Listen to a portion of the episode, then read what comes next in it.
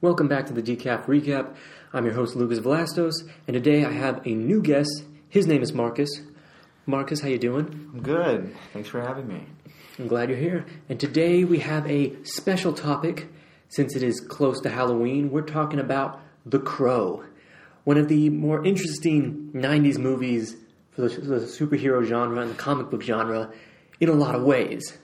So, Marcus, what do you think of the movie The Crow? Um, I would put into one word, and that's going to be depressing. I can understand that. It is definitely a depressing movie. It's got a certain type of vibe that it's going for, and it's really interesting because I consider it like the best of the '90s movies.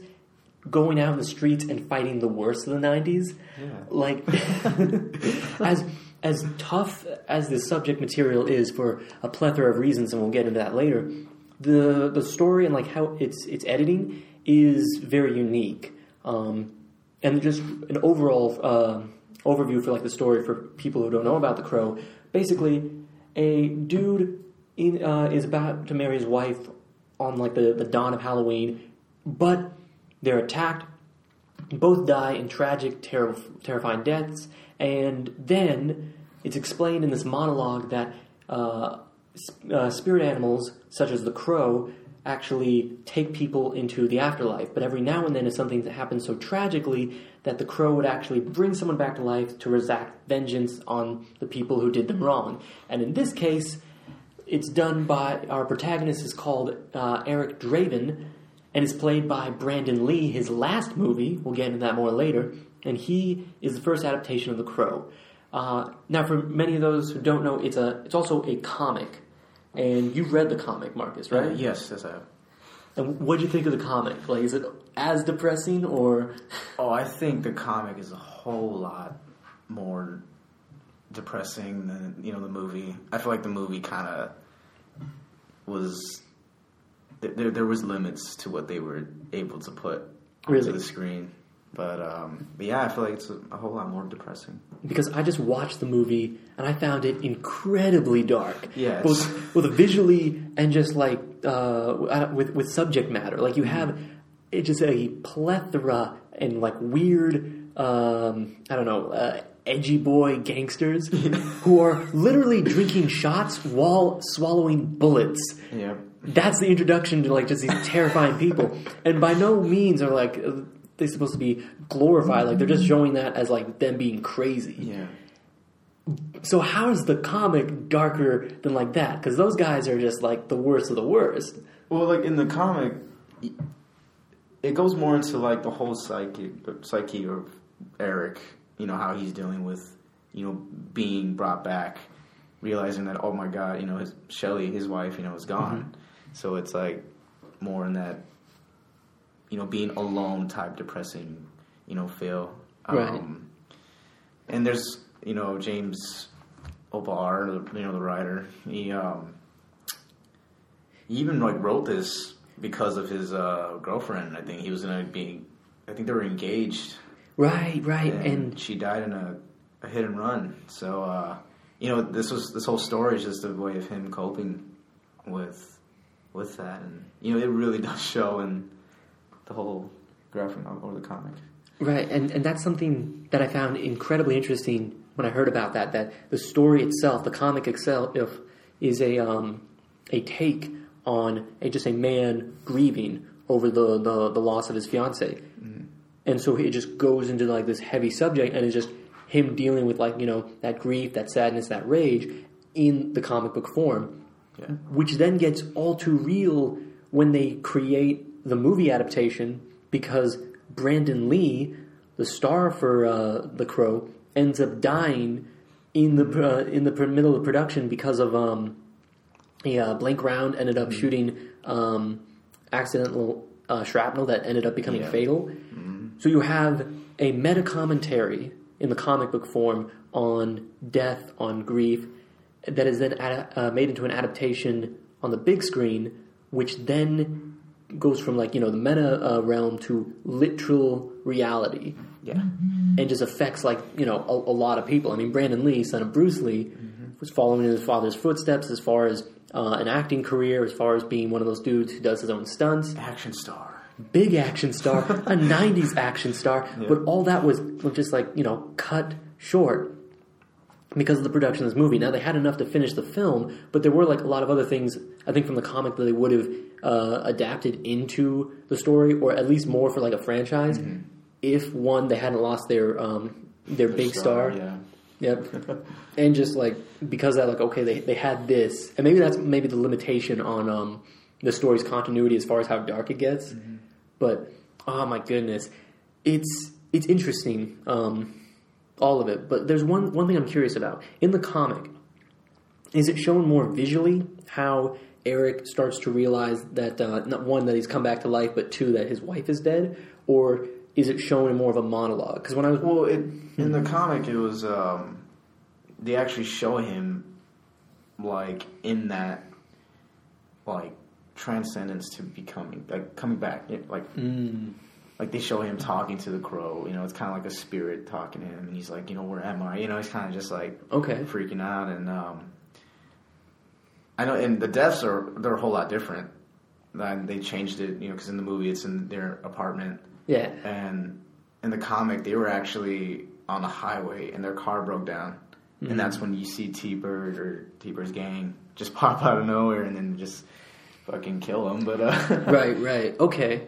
But yeah like he witnesses it. Like he gets actually shot first in the head but he's still like you know he's still alive. Right, like and he's just seen them like fucking kill Shelly so it's just like you know worse a whole lot worse than the, the comic.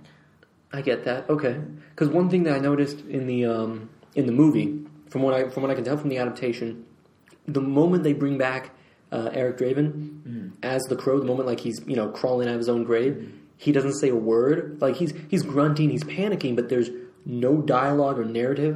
It's all visual storytelling. Where Yeah. he sees the crow, the crow is like leading him, it's following him, and then he starts following the crow yeah and that leads him back to his apartment. You start to realize it's a little bit uh, choppy at times between him touching objects and then him uh, getting like the memories from those objects. Yeah. He has like that psychic feel, and that might just because of the '90s.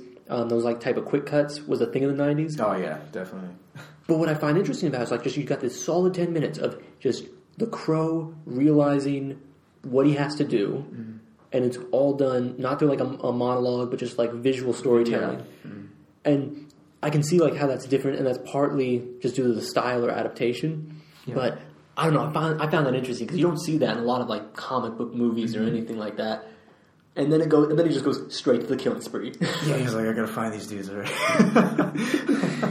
Uh, and it's just that that's another thing. Like the style, the, the two styles between like the comic and the movie. The movie definitely goes for a sense where you know it's uh, a bigger budget because they have a, a a star who can do the stunts. So they're throwing people around. Has this huge atmospheric feel of just a, a city on the brink of destruction. Um, Detroit. But Detroit, their their version of Detroit is very scary, scary Detroit.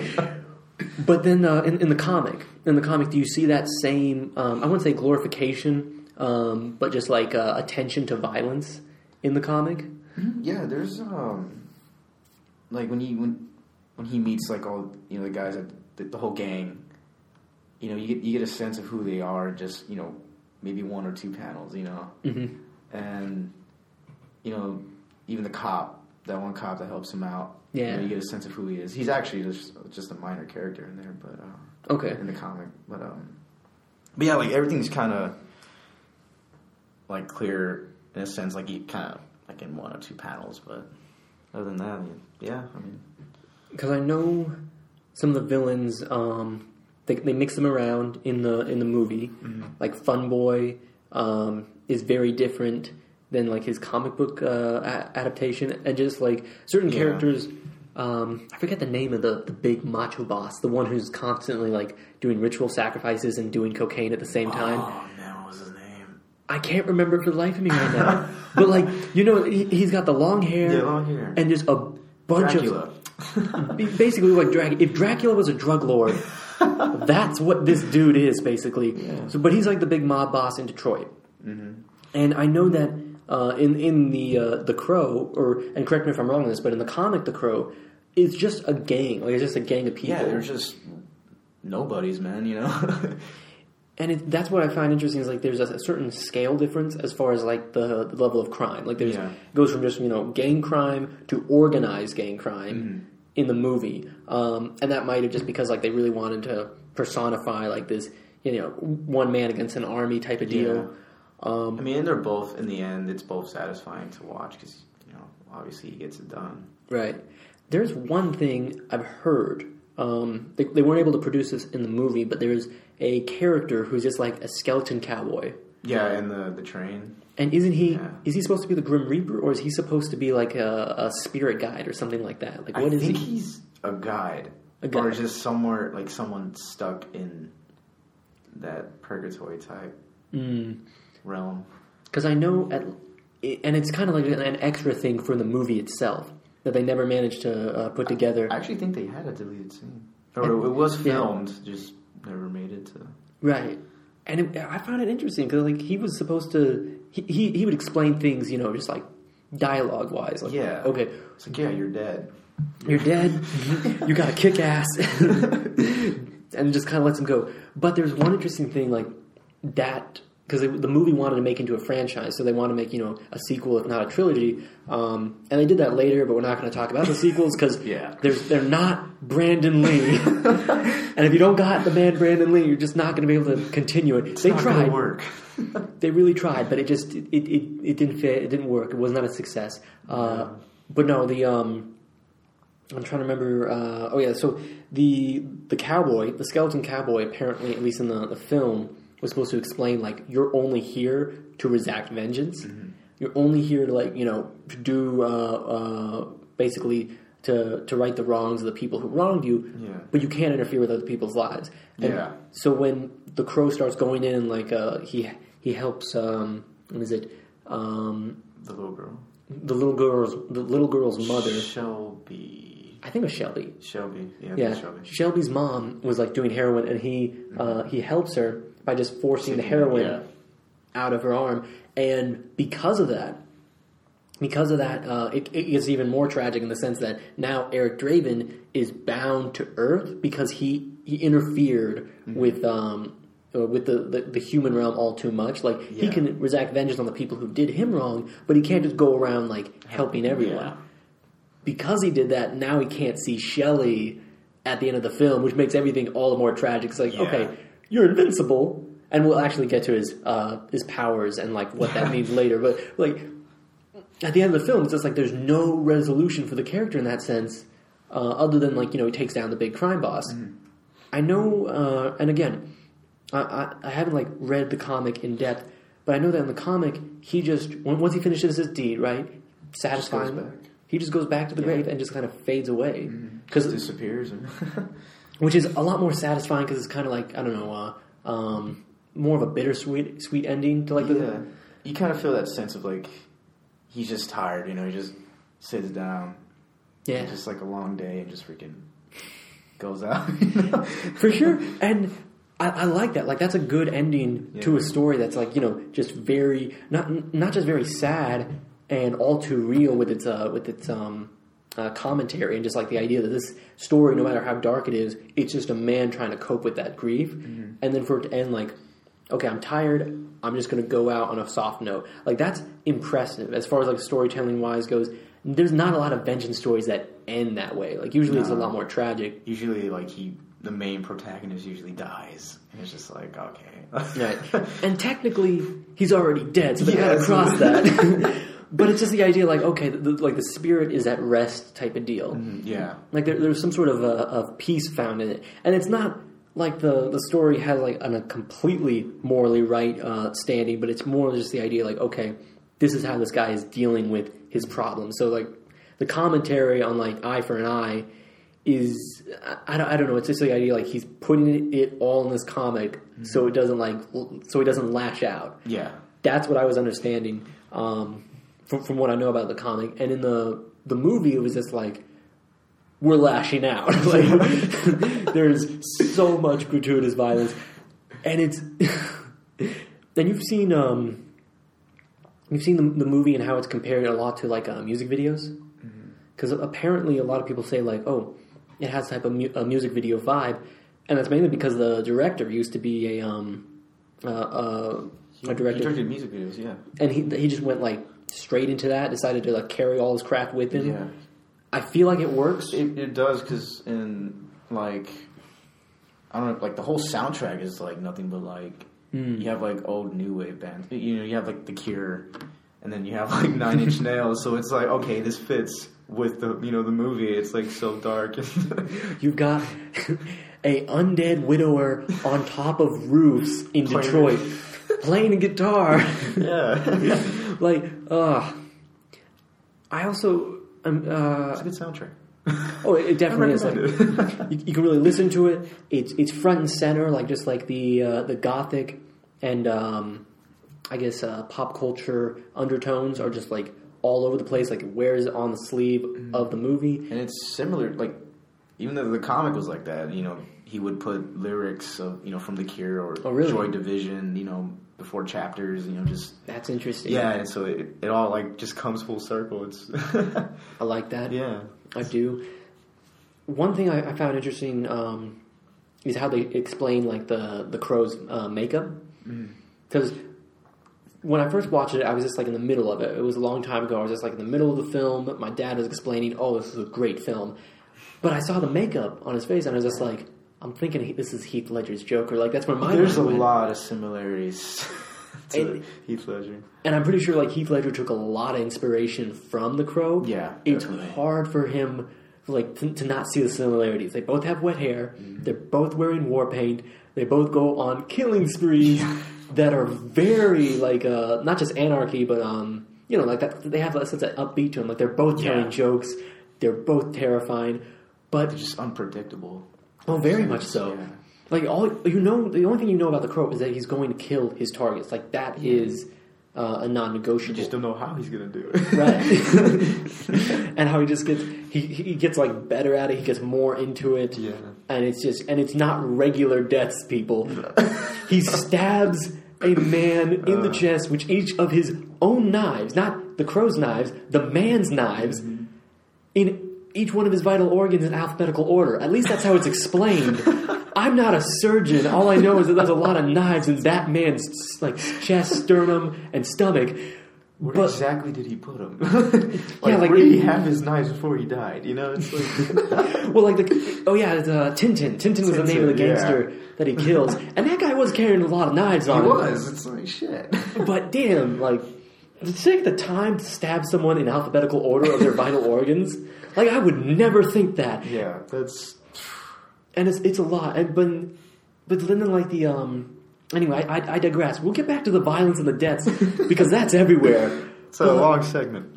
but uh, to to his makeup, to his war paint, uh, was interesting. Again, during that uh, silent montage, well, it's well, it's a it's a wordless montage of just like you know the crow or Eric Draven becoming the crow, realizing what he has to do, like what his mission is. He's looking in the mirror and he's holding like um, a mask, Those theater, those theater masks, and it's uh it's a tragedy mask yeah, tragedy. and he, he- he's looking at that. He's remembering because he has that psychic touch. So whatever he feels, he can feel the story of it. He's remembering all the good times they had, and like how he would often like just tease his uh, his would be wife uh, Shelly with that mask. And so then he decides like okay, like he literally takes what uh, is involved in his love or embedded in his love, and then makes it into fucking war paint. Yeah. Like he makes that into like the the thing is kind of a, a haunting for his enemies. And that was really interesting because like It was well done too. Like the whole scene was filmed, and apparently it wasn't actually Brandon Lee. I think mm, like they used his his other stunt double. He had a stunt double? Yeah. Oh, dang. Well, you know, obviously after he passed, so Oh, they, had, right. they had someone Oh. like fill in just like the body shots, but they obviously like use like CGI on the face Okay. to. That that makes sense because I know a lot of films will start, they'll film the ending first and then they'll go back and film the beginning. Yeah, I think the beginning kind of works where you don't see his face. Like, yeah, you're just left knowing like, okay, this guy's gonna he's getting ready, but you don't actually see him. It's kind of just like, uh, you know, Batman Begins. Where he's just Yeah. getting his tools, Right. You know, and it's also uh, it's also that body language. Like you just Yeah. see the, like the back of this man lashing out. He has the scars from like where he got shot and cut up. Yeah. and it, it, it's very well shot. and how it's done. Like it has that gothic feel. It just has like this dude lashing out, like you know, crazily. And then like once he gets into the motion of it, you start seeing him jumping from rooftops. Mm-hmm. And it's kind of casual. Like they don't glorify the rooftops too much. Like he's not jumping twenty feet or anything like that. But it just gives you like a feel for like how crammed this environment is. And then he just like goes into it, goes to town, starts finding the gangsters who like who did him wrong.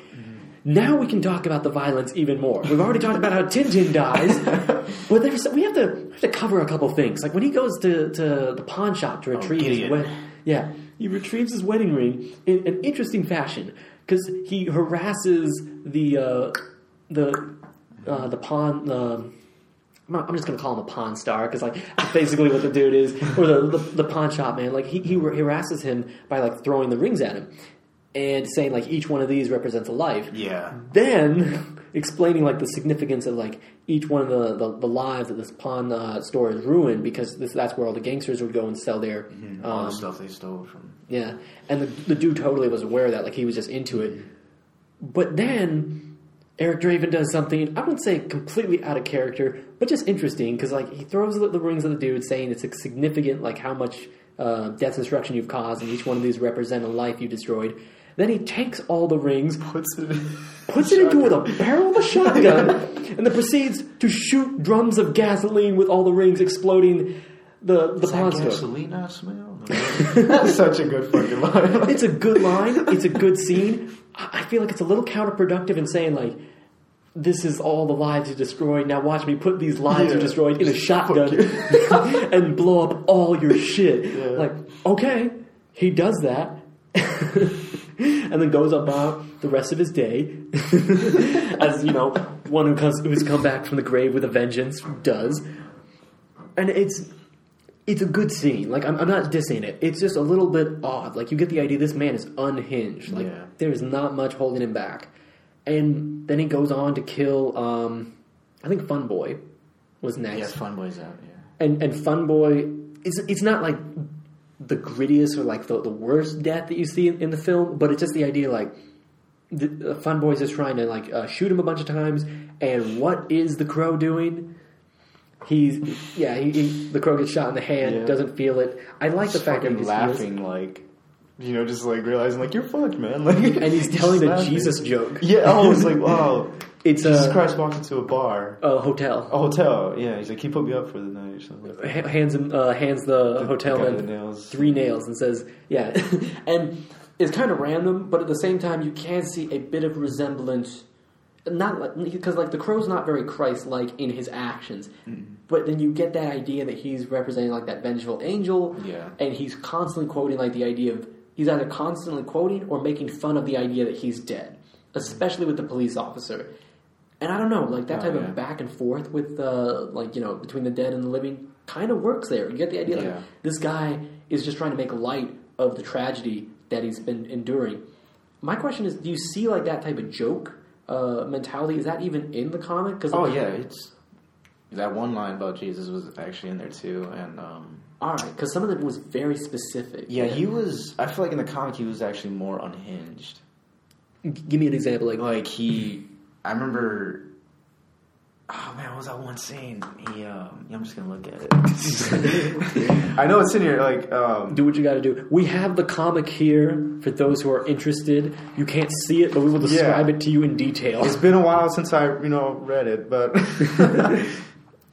um, I'm interested in the fact that the comic is in black and white, but the and again, it, it must have just been in the times because it's a '90s movie. They decided, you know, to have like that, um, like more color, and the color they do show is usually red, uh, shades of blue, or it, it, it's still like very black and white in the sense of, of its uh, gothic feel, Yeah. it just has these strong shadows. But when they show color, it's usually you know the color of red or fire. They're just going for like, and, and it's very interesting. Like it, it's, I'd say it's a little bit minimalist in its color design. Like it's not neon, it doesn't having like any neon glowing lights in it for the most part, but it definitely has like that show of. um I don't know if it's, it would be considered being faithful to the material or just like uh, uh, a step forward for the material. Like, okay, here it is in black and white form in the comic. Here's what you would see if there was just like uh, minor tones of color over everything until the blood shows up. When there's blood, it, that's just you know crisp red. Yeah, it's kind of like you know, just how Sin City was. Yeah, and I feel like there's a, there's a lot between the two. Sin City, the only thing, the only difference I can see with Sin City is one, its commentary is a little bit different. Where uh, Frank Miller is more about the violence, more about like sure it's revenge stories, but they're, it's much grittier in a sense like that's just what these people do. With the Crow, there's a lot more tragedy behind the Crow because like he was just a heavy rock metal band uh, guy you know, rock star who was just trying to marry his wife and was denied that. Like he was denied happiness, and to to uh, to such an extent, like you know, he comes back as this killing machine. You don't get that in Frank Miller's Sin City, um, and Sin City, Not at all. yeah, and Sin City is like something I want to cover, but like it, it's so separate because even though it's just a black and white comic like The Crow, it has like a totally different feel, and there's no gradations. Most of it is, for the most part, you know, just uh, solid white shapes and solid black shapes in Sin City, and I don't know that that's like such a different world, and Frank Miller is such a different world. Like that's something we have to cover on its own. I don't mind the comparison though, because Yeah, it's kind of just like the whole. There's not necessarily noir, but it's just like So it has it references noir. I want to say, but it has like it, it's like two different levels of violence. You know, Yeah. and I don't know. Would you consider the Crow a noir story? Because there's the only thing he has to investigate is like who done it. You know, like oh, it's not nah, not a noir. okay, It's more just well, just like the whole style of it, kind of like it's you know black and white. Mm-hmm. But I don't, no, I don't think it's like a noir. Now, did that did uh, did the Crow come out? The comic when it came out, did that came out come out during the um, uh, rebirth of the black and white comics? Because I know they're like in the eighties. Yeah, because this was like late '80s. Okay, that makes sense. I think it was like '89, if I'm not mistaken. All right. For those who don't know, there is in the '80s there was a uh, time period where black and white comics came back, and they were just like a huge deal. Like for whatever reason, there was just like an untapped market of people who really wanted to hear black and white or, or uh, read black and white comics. And oh wait, what do we have here? That's actually the well, one of the quotes is just kind of weird. Why he's like fucking killing all these people. Oh my goodness. I'll, I'll say this much: the art in the story is really good, but it, it's on like that level of detail that almost looks uh, uh, biblical with its etchings. Oh, yeah, for, for sure. Like I could compare this to, um, at, at least with the etching style, like it reminds me of. Um, there was a, a artwork I was looking at, uh, Piranesi, uh, the prisons. That's just uh, uh, some artwork that is really big on showing, you know, uh, Roman uh, architecture and Gothic feels, but it's just Oh, black okay, and white yeah. etchings. You know what I'm talking yeah, about? Yeah, yeah. I feel that in here, at least with like the like how the uh, the gradations are done and it, it, it's similar feel in the sense of you know you just have like this craziness in the uh, in the city designs in showing of um, kind of like a dark depressing feel. Except in this it's you know it's more just a, a prolonged street brawl. Like when I think of the crow and even in the movie it's just a lengthy street brawl, you know like it's how he's going to take out the enemies. It's uh, when he does it like the the the finesse the the charisma of the character that's all there.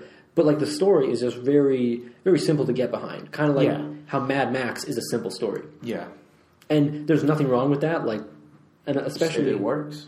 it works and it fulfills its purpose. Like Yeah. to the reader, you know, it can be very hit and miss, I'd say. But for like the the creator, I think this was you know it was a coping mechanism. It was just like them trying to to not uh, to not lose it, like just to to focus on it or amplify in a sense like you know certain feelings of rage and grief into a comic, and it worked like phenomenally well. Like what it's about, how it's drawn is fantastic. It is tragic in its own right though because of that. Yeah, And so I don't know, like this just has a different type of meta commentary feel than like that of what I would consider like Frank Miller. When Frank Miller is writing like a violent story, mm-hmm. it's because he wants a violent story. yeah. This seems more I, I don't know, Out of not the, out of the feeling, more, more of like yeah. feel than of like you know wanting. There, there's more like of a, uh, it's more of a reaction, you know, Yeah, yeah. reaction to that feeling rather than like trying to strive for that feeling. It's kind of like how a painter would just you know, start his paintings. You know, just there's this feeling, and then there's like this, you know, you get you, you see the thing in your head, and you're like, okay, I got to do this. Exactly, and I, I agree with that because you have just like how the story is written, what it's about. It's hard to deny that, and uh, more so for how they how they made the movie. Because in the movie, you also had a literal death and grieving family. Like you had a grieving cast and crew. Yeah. All that can't be denied, and and it just creates like this, uh, like I said, a, a meta commentary that becomes all too real, and.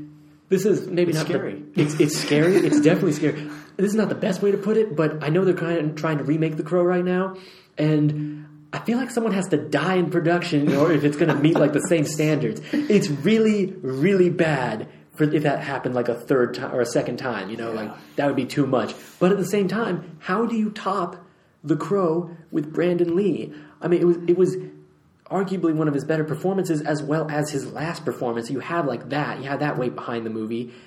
And then you also have the fact that like the, the commentary and then what the comic is all about is about a literal death and like just the, the grieving process.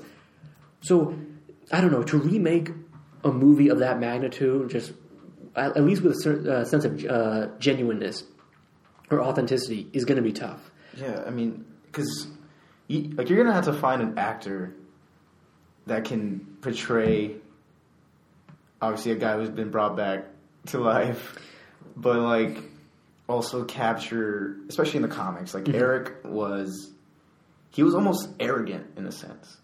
I can see that. Like he's just like, yeah, you can't fucking kill me. So I'm gonna, you know, what's the whole point, man? I'm gonna fucking kill you. You know, like it's just he's like that, but he he just you know he's having fun doing it.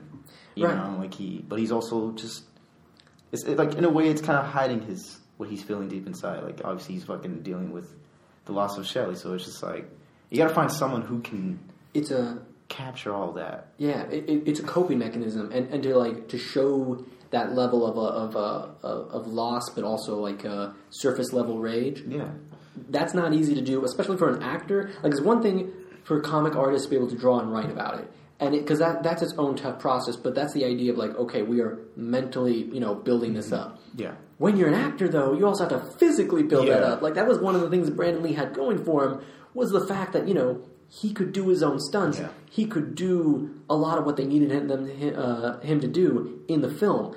And so when you had the like these brawls with just you know rain, glass, blood, sweat, and tears like all over the place, especially towards the end of the finale when he's fighting the the, the main boss, like that's just everywhere.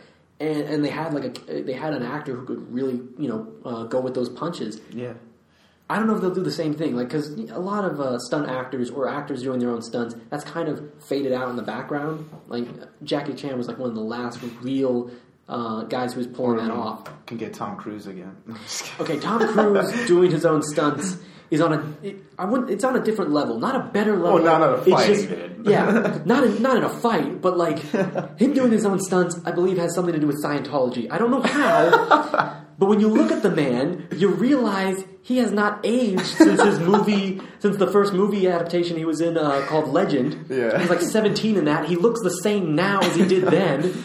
Oh. So I- I'm just saying he has some sort of mystic power behind him, but I don't think he could play play the crow. Nah. Like it, it, it's too much. Like this would break Tom Cruise, and I don't want to see this break Tom Cruise. Like Maybe Last Samurai Tom Cruise, then put him in the car. oh, Last Samurai Tom Cruise. Nah.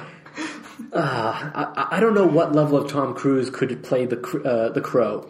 All I know is that level of Tom Cruise, like that adaptation of Tom Cruise, would die playing the crow. it, it'd be too much. like I would love to see if, if we still had Heath Ledger around. Heath Ledger, his what, what type of performance he could bring to the crow would be scary, especially after the Joker. yeah. Having said that, I don't think he would actually do it if he was still around because it, it took so much method acting to like create the Joker that I feel like he didn't want to do those roles ever again. Like that was that was the max. He did it, and unfortunately, it cost him his life. Um, we won't get too much into that like heavy subject matter because we're already on a heavy subject matter as it is This is the crow. this is the crow, everybody. Uh, but it's just yeah, like it, it, that's just like what the crow is about. Like you can't deny these type of like levels uh, of you know just grief and rage that is in the story. one interesting thing that I really like about the Crow is that even though he has a lot of you know this braggadocious um, appeal and just like how he's you know going about murdering people left and right, obviously the people who who did him wrong, so he's not like a total psychopath, just a vengeful psychopath, uh, if you want to put it in a category. So he's kind of an undead Punisher. yeah, basically an undead Punisher, but done right because Yeah. they tried to bring back the Punisher to life a couple times and it did not work out. anyway, I digress. But the interesting thing about Eric Draven as the Crow is he does have like a weakness. Like they give him a kryptonite in the sense that the Crow Is is his uh, Yeah. his spirit guy, but also his um his vulnerability. and it's never that wasn't in the, the comics. They never added that aspect. He- He was just there was no There's no stopping. yeah like he. We all knew he, they were gonna die. you know, like, That is that's crazy, and I think that was you know, I I, I think the uh, the liberties they took in the movie adaptation were specifically just because we got to give him something to. to make him vulnerable to create that vulnerability. And I actually I, I like both. I can go with both. You know, I can they see that. they both work. Um, for yeah, no, you go for. oh, I was just saying for those who don't know, if if anyone. because I don't know if we stated this. If anyone shoots Eric Draven, he's not going to die. But if you shoot the crow that like accompanies Eric Draven, then he feels that. So whatever the crow feels, he feels. And if you kill the crow, then you you He's make vulnerable. he's yeah he becomes uh, mortal again. Yeah. and so it kind of like breaks the, the, the spell. Um, I did not know that that wasn't in the, the comic, and that makes sense because like the comic is just supposed to be a revenge story. Yeah, he just Clean and cut. to it. and the I don't know, bringing in that sense of vulnerability. There's a lot to explore with it. I know in later sequels they try to explore the idea like when people actually do kill the crow and, and make Eric Draven mortal again. Um, again, those stories didn't like really uh, set up well because like one you have a different actor. They got a guy who looked. I think they got a few people who to play the crow. yeah, he kind of looked like Brandon Lee. I know which, Yeah. which guy you're talking about. So so they, they definitely were trying, and the look and feel was there. Like Yeah, I think they kept like the same apartment. oh dang, so it's all there. Yeah, I mean, you know, the, the style was around, but at that point, I think it was style over substance. Yeah, it definitely was.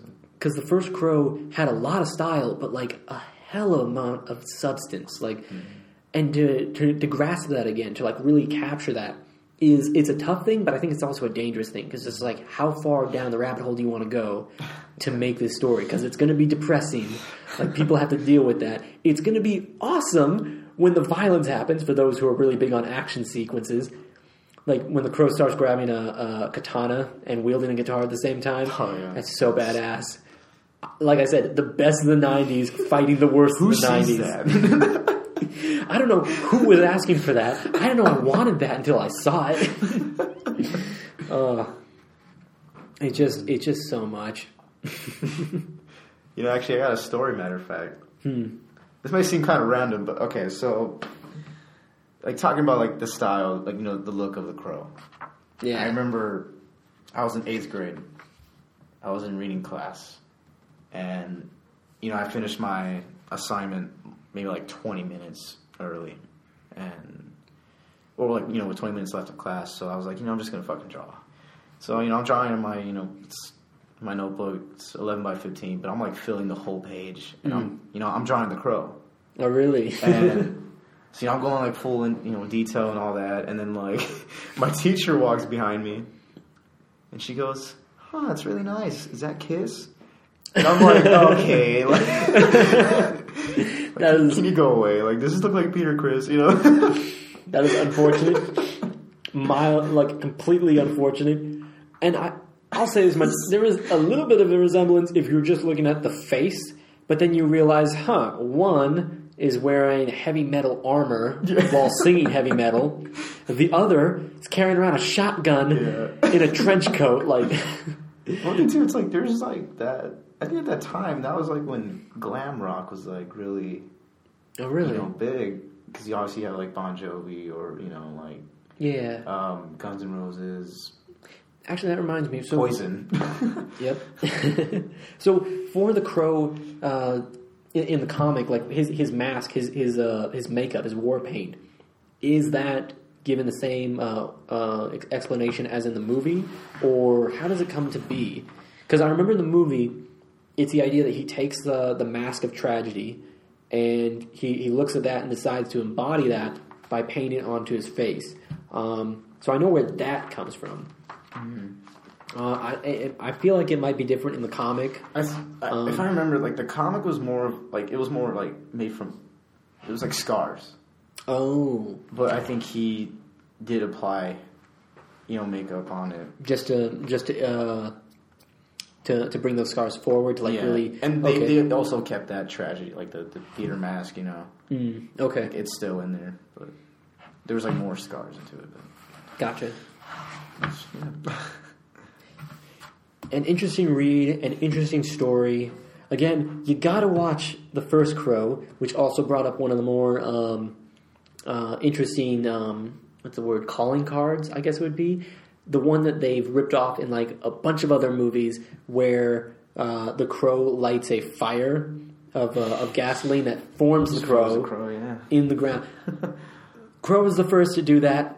Daredevil stole it. So did the Dark Knight. Uh, I don't know why they keep on stealing it, but Copyright, come on. You gotta, Yeah. you gotta play that here. belongs to the Crow.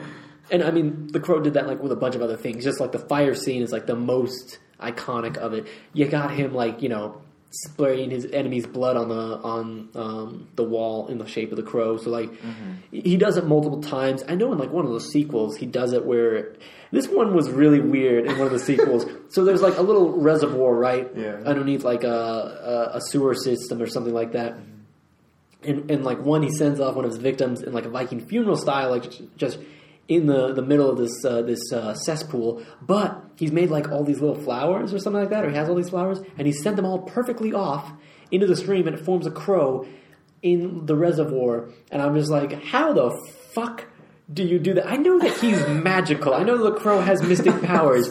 But one at a time, he's just like sending the- those like little flowers or roses out there, and they're all floating and they form perfect crow.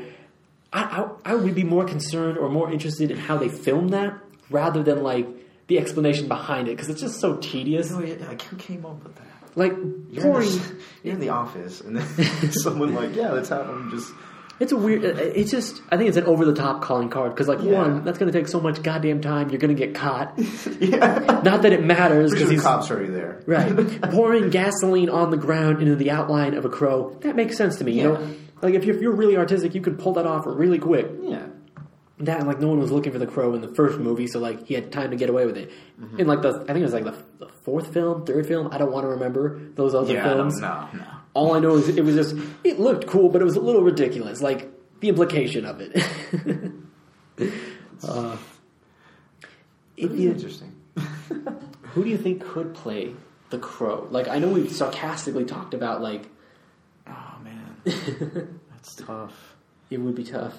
I actually had a conversation a while back with my, I think it was my brother or my cousin, but I think we both decided on Tom Hiddleston, Tom Hiddleston. I'm not familiar with his work. Uh, which? Lo- Loki, Okay, okay, okay. and Marvel movies. Yeah, yeah.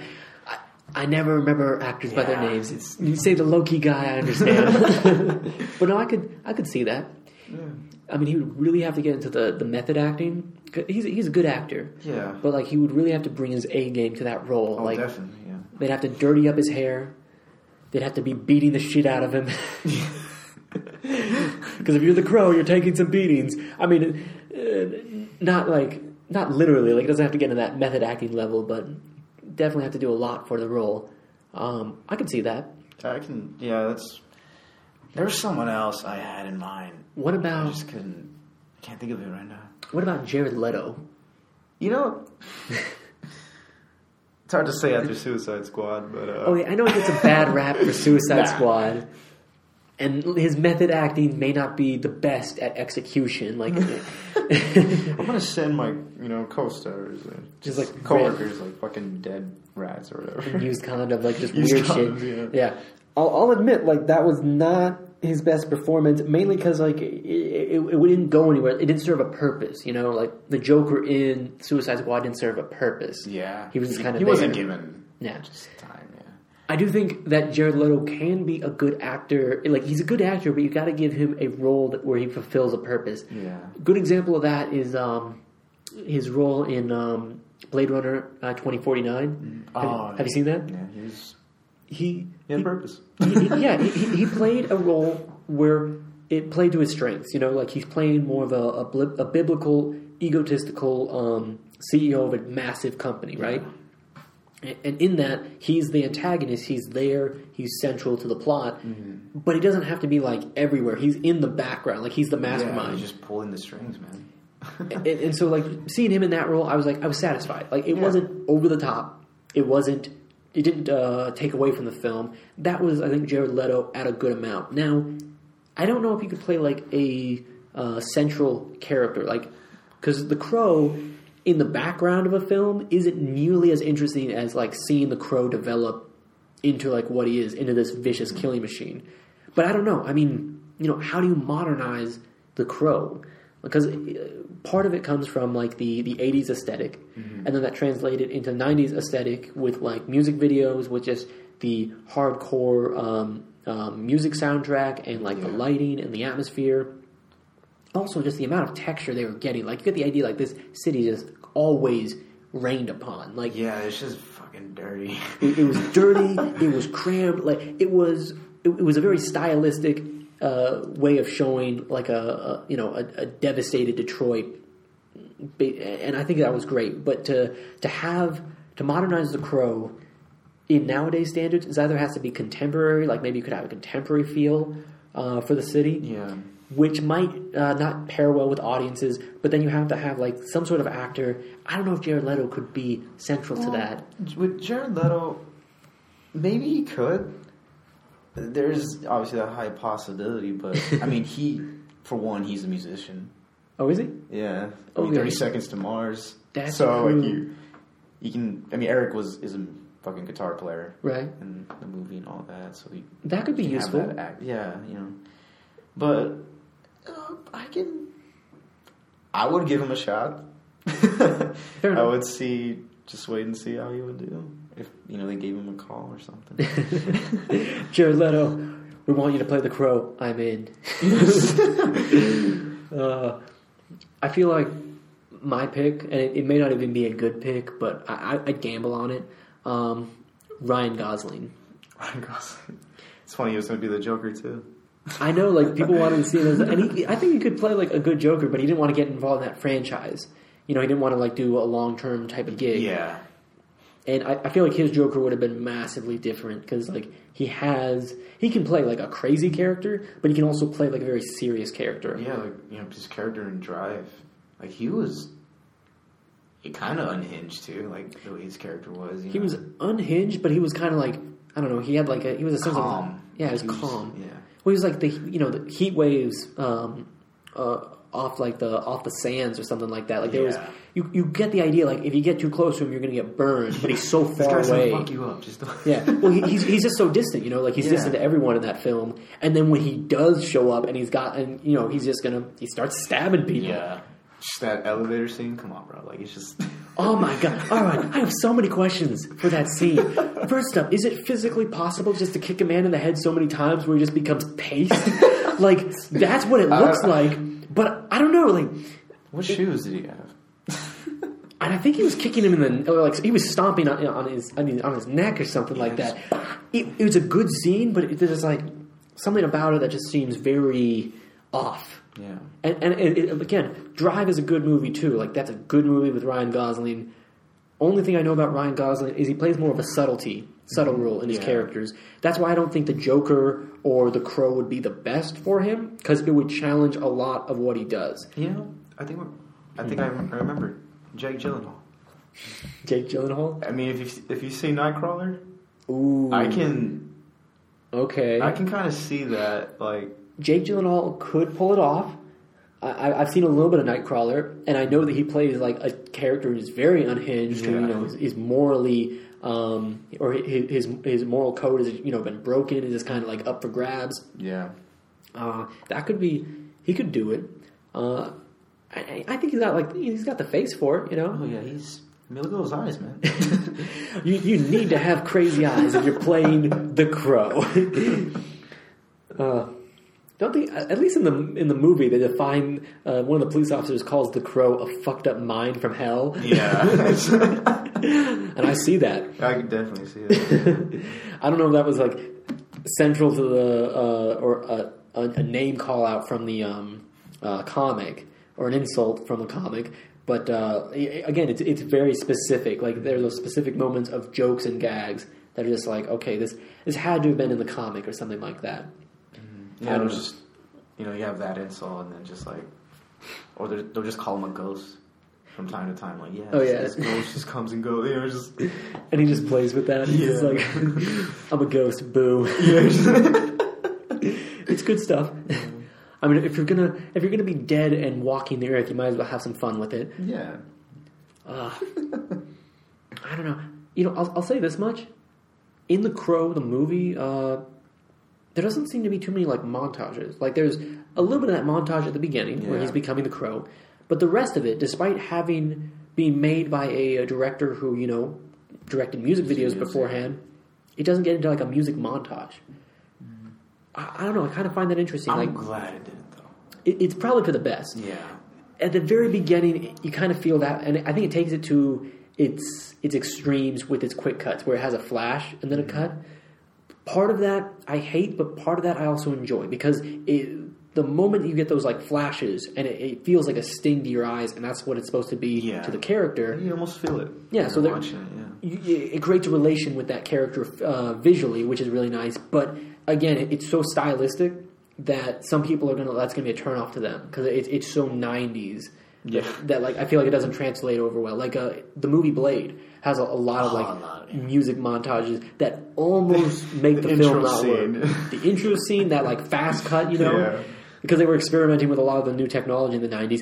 I say new Yeah. in quotations. that is such a good fucking scene though. I love that. Oh yeah, I, I enjoy Wesley Snipes' Blade as well. It's just it, it's one of those movies where you know the style and the substance are there, but every now and then like they're I don't know they, they butt heads, and it's not always a bad thing. It's kind of Yeah. in the same realm as like the crow.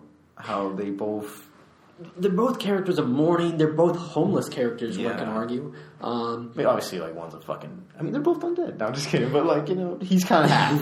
he's so it's he's a vampire. I don't like vampires are technically dead, Yeah. depending on how biblical you get with the translation. Yeah. Um, but yeah, like, and, and and the crow can come back to life. Like if you Yeah. kill the, his spirit animal, the crow, Eric Draven just becomes a regular man again. yeah, So there, there is those uh, those type of resemblances. Also, how they kill people is uh, badass to say the least. but you know, there's they both fall into that '90s, you know, action type dark movie. You know, Well, that's what I found comic interesting. book movies. Yeah. Well, that's what I find interesting. Is like they're both '90s comic book movies. Uh, both are successful in their own Rated right. R. Rated R, yes. They, they, they, that They was another- started that too. I think. They started in many ways the rated R uh, things. The first, I mean, Blade was a first for a lot of things, but the internet chose to forget all that Blade was. And same thing with The Crow. Like The Crow is a has a uh, is a cult classic, you know, Yeah. and broke the mold for like a lot of uh, um, su- for like the superhero genre. I guess you could argue whether or not it's a superhero genre that The Crow falls under, but uh, it's still a comic book, comic book adaptation, and at the end of the day, like it was, you know, it hits all the beats. Like it's a good story, it's a good movie, it's a good comic, but for some reason, like we've chosen to kind of like uh, push it out of the lamplight. Yeah. And I don't know why, because like what people are asking for nowadays, like with Deadpool, right? Everyone asks like, okay, we need a comic book movie that's rated R, that's gritty, that has a dude throwing the F word every other sentence. Yeah. Like, we need that. And then we got Deadpool, and everyone loved it, and they gave it almost as much money as The Passion of the Christ. But, but, The Crow, Blade, like those movies came first. I think they were just ahead of their time. Like they, they just missed. Like if you remade The Crow nowadays, I don't think it would have made a lot of money in, in like nowadays, because I feel like because it's such a cult classic, Mm. people are just like, okay, it's not going to be better. that's true. It's going to suck. You know, like That's very true. Uh, I don't know, like we. I think we do need more movies like that that have you know darker commentary, and to an extent, like there are a good, I'd say, like at least top ten like good dark comic book movies. Um, you know, you got The Dark Knight, you got The Crow, you got Blade. Um, there's probably like a handful of others, but I don't know. There, there's still room to explore some of the narratives, and not every comic book movie has to be uh, uh, dark and gritty. Like you know, because Marvel has capitalized vastly off of the idea that uh, comic movies can be fun, colorful, and for kids. Yeah. But that there is that kind of disconnect um, where they try to get darker at times, and it doesn't fully work. I mean, think of like Captain America. That's probably like the only movies where like they really gone like kind of darkish. I mean, you think about when you know Bucky killed Oh, his yeah. parents. That's probably like the darkest they can get. it got pretty dark with uh, with um, uh, Civil War, and I'll argue that Civil War is a good movie. Yeah. Uh, like two thirds of it, I love. Last third, like I have some problems with. And it, it- it's a good movie, and it, it gets in that darker territory. At least it gets into a commentary Yeah. with what it's talking about. You know, just like is it better to have oversight or is it better to be independent Yeah. of you know societies and governments if you're going to be a vigilante? And it gets the into fact that you you know you like you have to be kept in check. It's like no, Yeah. like and there's a good argument. There's good moral ambiguity there. Uh, at the end of the day, though, I don't, I don't think it went far enough. Like at the end of the day, how Civil War ends is so ah, it, it's so like non-stakes. It's just like oh, Captain America apologized to Tony Stark. They're all good now. They'll get back together when they need to. Like, and we know they're going to get back together because it's a Marvel movie. yeah, But at least in like the Crow, at least in things like um, uh, uh, Blade and whatnot, especially the Dark Knight, you get the idea that the stakes are real, that things change, like a permanent change. especially the Dark Knight. I mean, the Joker won. The Joker did win, and that's So- the and it the the Dark Knight had to like you know pull out the ultimate sacrifice. Yeah. Like nothing is sacred anymore. You need to throw me under the bus Yeah. ASAP. Like Like nobody needs to know what happened. Like we need to keep this a secret. You know. And, and and that's cool. Like that is a scene where it's just like, yes, all right, this is new. This is not something done.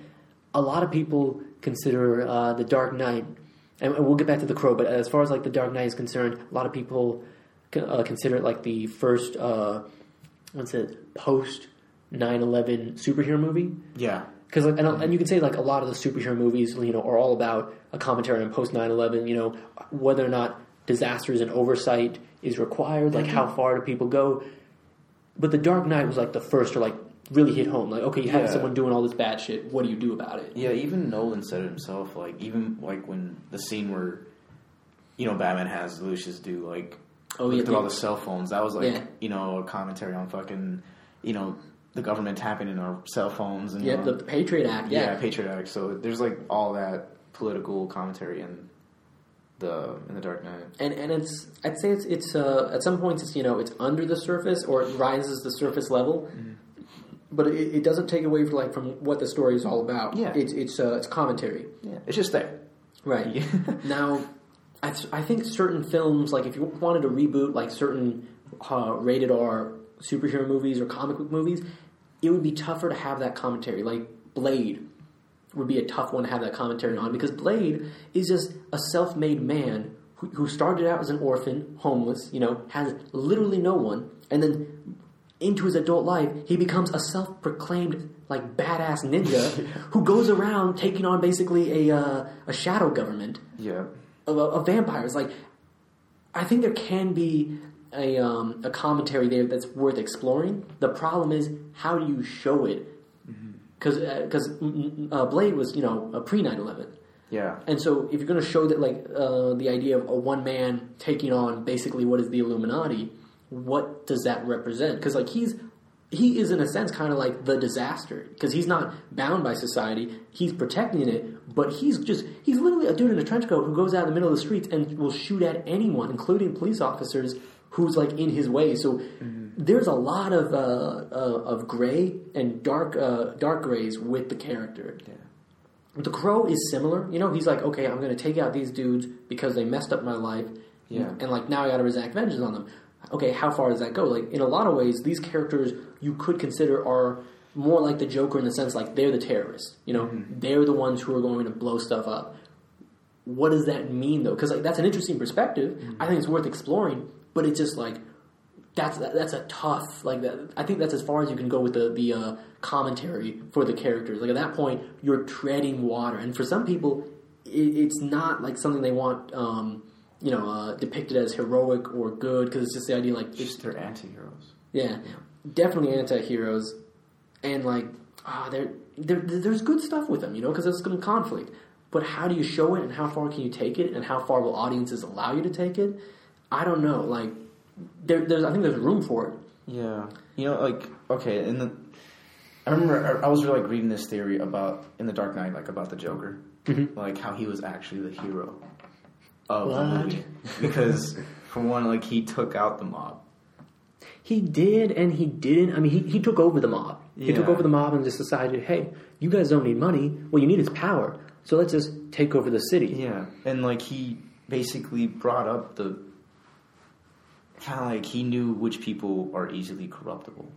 Oh yeah, So Yeah. like you know, obviously like one of Gordon's men, you know, workers, whatever, and then like, um, well, he know that uh, the mob boss Maroni right. um, had had sources, and he, and he utilized those sources to like their max. yeah, And that was that's what's scary about the Joker is like all he has. He's just a regular guy with drums of gasoline and a couple of bullets. Like that's all he is. he even said it too. Like, look Yeah. what I did to the city using those things. It's just like, and it's it, it- it's the, the the Joker in raw form. The idea, like, okay, just a guy who wanted to, you know, blow stuff up. Mm-hmm. What does that look like? What does that mean? The idea that like anyone can do this is frightening. yeah, And I think that's one of the big things that people need to, to understand about the Joker. The Joker is unique in the sense of his madness, Mm-hmm. in the sense of how he does things, but uh, what he does, anyone can do. That's the scary thing yeah, about that's the Joker. It's anybody can do that shit. That's especially to the commentary. Back to the commentary. Like,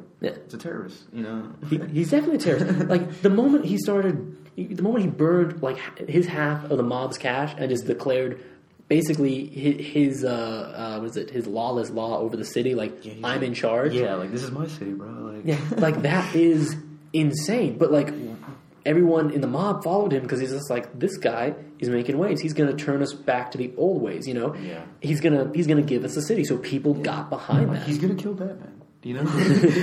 well, that was another thing. Is like when he it's a power move when he says he doesn't want Batman to die. Like when he changes his mind like that. yeah, he's just like At that point, he's it's in control. fun, Yeah. Because at first the mob hired him, and then at the end the mob is working for him. Like that transition, and it's again, it's kind of like uh, it, it's visually shown. You know, no one in the mob says like, "Oh, we now work for the Joker." You only just you see all the henchmen working for him. Yeah. he's he's making moves. Like people realize he's got momentum. The He's rest, just a fucking shadow moving yeah. through them, like telling them what to do. and it, it is scary. It's it's good stuff. Um, again, showing that from the perspective of like an anti-hero, it can be done, but I don't know. You, you really have to have. You, you'd either have to make the the like an anti-hero against a villain is like a weird uh, area to to portray. And like, you know, I feel like it, it could work because especially nowadays, I feel like a lot of people are into an- anti-heroes more. Yeah, Like, you know, the Punisher Netflix series did well. The you know, obviously you have Deadpool. Yeah. I mean, I would consider him an anti-hero. So He's an like, anti-hero. yeah. So you know that worked. And Mad Max. Mad Max. Uh, yeah, yeah. I, I think it's something that can be revisited, and there are char- like and, and with these characters, you know, who are anti-heroes. The Crow is definitely an anti-hero. He does some good, but you get the idea that he's just there to exact vengeance. Like that's all he's there for, and And not in a clean way. Never in a clean way. Is just, he's fucking, it's a bloodbath, man. So. Oh, it totally is. He just uh, when he starts killing people with the katana and stuff like that. I think he hits one man with his guitar because he's carrying that around with him all the Yeah, time. And uh, there's one scene I've always wanted to see depicted on the big screen uh, when it comes to like someone getting hit with a guitar. I think if they did, if they remade The Crow, I think this would be interesting to show. It would be gross, but at the same time, it would be effective in showing like the gratuitous violence. All it is is like Crow hits like a, uh, one of the, the villains with the his guitar, and the strings break, and it slashes the dude. Like you'd you'd have to like show it perfectly, but just like that you know that split second of just the idea of metal wires hitting a Yeah. man's face. That would they be, hurt. well, I imagine they do. Like that'd be too much. Like I don't want to see that, but like at the same time, if you showed me that on the big screen for the crow, I'd be like, that works. That's a style right there. That is gratuitous, and that is standing ovation, Aaron. That's what the and that represents the crow so well. Just the idea that he's a guitar player who's lost his goddamn mind. Like Mm-hmm. people did him wrong, and now he's what was his instrument is now an instrument of death. yeah, like that, that's actually well put. uh, that. That's just what I'm seeing. That's just what I'm. I'm the irony in that. is just that's just amazing. I'm glad you like. I'm not saying I could direct The Crow, but like that's the one scene I want to see in the remake of The Crow. If they put that in there, I'll at least watch it once, maybe twice. Uh, but yeah, so this is The Crow comic book. Uh, who's who's the artist for this? James O'Barr. James O'Barn. James O'Barn, who wrote The Crow. And then there's the movie, the first adaptation in the 1990s for The Crow. Read them, watch them both, enjoy them, people. These are really good stories. These are really good as far as comic book adaptations and movie adaptations. And if you're really just into that gothic feel and hard R violence, like Yeah, this is all of it. yeah. This is definitely top top five for me. Probably like favorite stories of all time. I can agree with that. Anyway, so this has been the decaf recap. This was Marcus. Shout out to Marcus for bringing the comic. yeah. and we will catch you guys next time. Happy have a happy Halloween and enjoy the upcoming November.